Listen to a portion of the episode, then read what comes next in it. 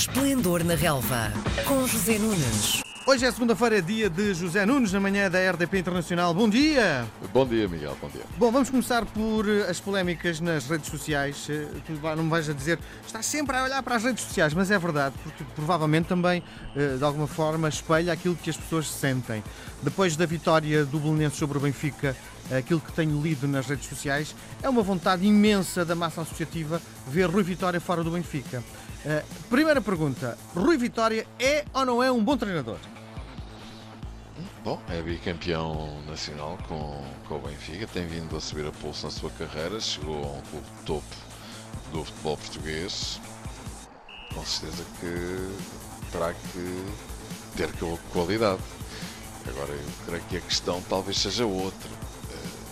Independentemente de ser bom treinador, é se ele neste momento é uma mais-valia para a equipa do Benfica. E essa é uma pergunta que merece análise e reflexão, porque as coisas não estão a correr bem com ele. Já dá bastante tempo esta parte, parece-me claro.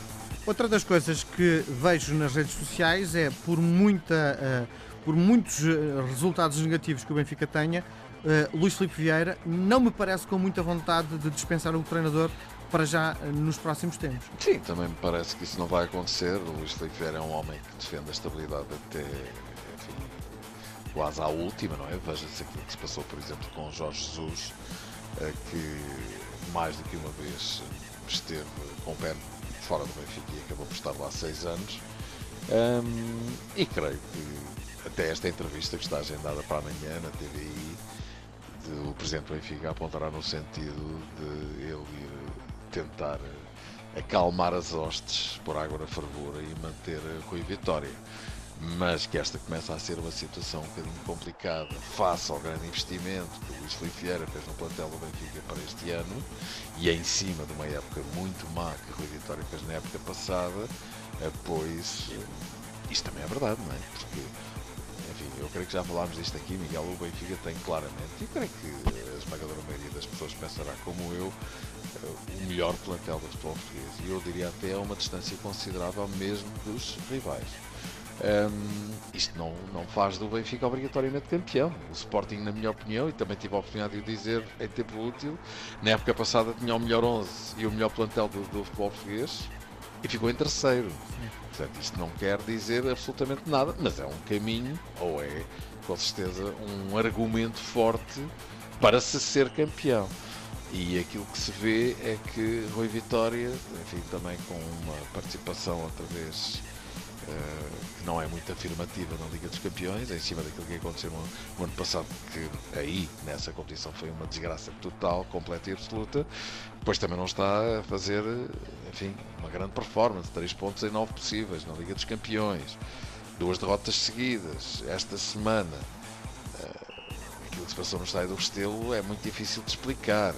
Deste ponto de vista, o Benfica faz grande meia hora inicial, tal como tinha feito, por exemplo, em Atenas, frente ao EK, se te recordas, e depois de repente vai desaparecendo fininho do jogo, não mostrando estofo mental, principalmente desse ponto de vista, para fazer face às contrariedades que o mesmo lhe vai dando, e depois o treinador faz o resto, dando cabo da equipa na segunda parte, com as opções que, que, que tomou, isso também é completamente óbvio e mais ou menos consensual hum, naquilo que vi e ouvi, e eu partilho dessa opinião e também tive a oportunidade de o fazer e de o dizer hum, nos mais diferentes comentadores. Hum, do futebol português. Portanto, quer dizer, tudo isto tem que ser refletido e avaliado, que há uma grande corrente interna e externa no sentido de Rui Vitória se ir embora. Há que Luís Filipe Vieira muito provavelmente e fiel à sua praxis, vai tentar mantê-lo, mesmo neste clima de grande turbulência, também me parece.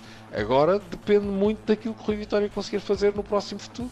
O Benfica joga na sexta-feira com o Moreirense para o campeonato e joga depois, creio que na terça-feira seguinte, com o Ajax, também no Estádio da Luz, para a Liga dos Campeões. Eh, Vamos ver o que é que se vai passar. Agora há uma coisa que é verdade. Se de facto o Rui Vitória não conseguir dar a volta ao texto, ou seja, transformar o Benfica numa equipa estável e que tenha uma qualidade e uma performance no jogo e nos resultados ao nível da qualidade do plantel que tem, então eu creio que o seu destino está traçado mais cedo ou mais tarde. Bom, na- no sábado, eh, se eh, o penalti eh, que o Benfica falhou tivesse sido convertido, provavelmente hoje estaríamos a falar de outro assunto qualquer, não? Claro, mas o futebol é assim, não é? E, e a vida também. Mas é preciso dizer isto, mesmo nessas circunstâncias, se tu tivesse corrido de forma normal para aquilo do Benfica, é preciso dizer que há meia hora o Benfica podia estar a golear e fez meia hora de grande categoria. O problema de facto é a consistência da equipe e a forma como ela.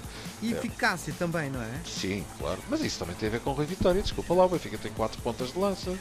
O Benfica tem quatro pontas de lança. O melhor de todos não joga, que é Jonas, agora vai jogar.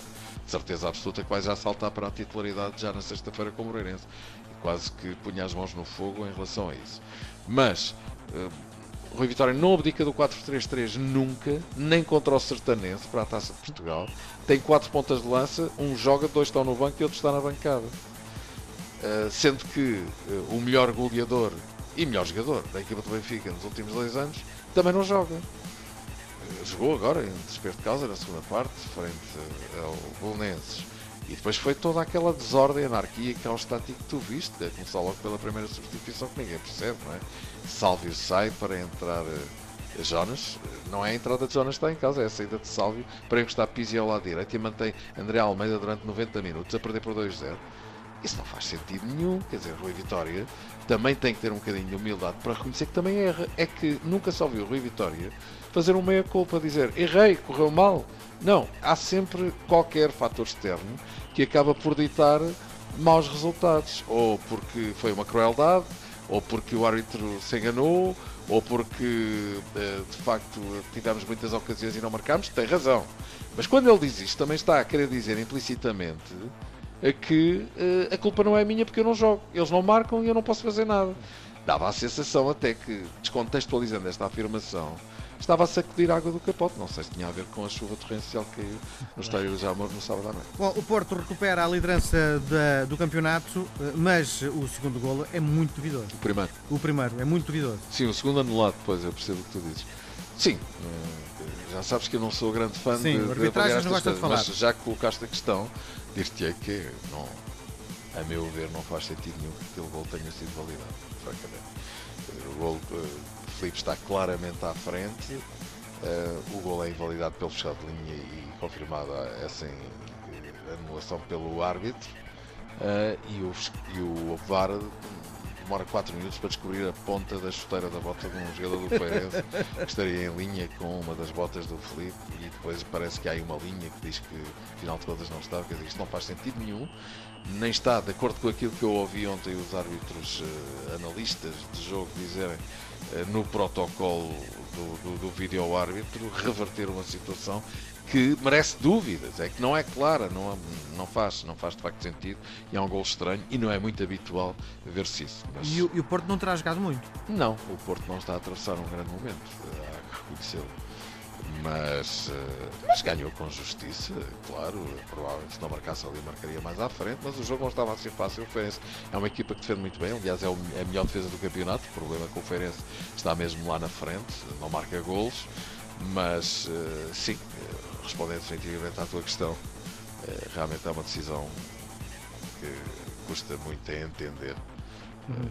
essa validação a posteriori do primeiro golo do, do Porto e que terá com certeza a ver com o tamanho de calçado do jogador do Pérez. Bom, para fecharmos a nossa conversa, Sporting faz o melhor jogo da época. Sim, estive lá a fazer os comentários para as nossas rádios a esse jogo e sim, o Sporting eh, subiu de rendimento, tem uma vitória uh, incontestável frente ao Boa Vista. Uh, Nani, uh, muito bem, mais um bis, está na frente da tabela dos melhores marcadores do campeonato, a parte de Ed Souza, jogador do Braga, com 5 golos. Uh, Base regressou, é uma grande notícia.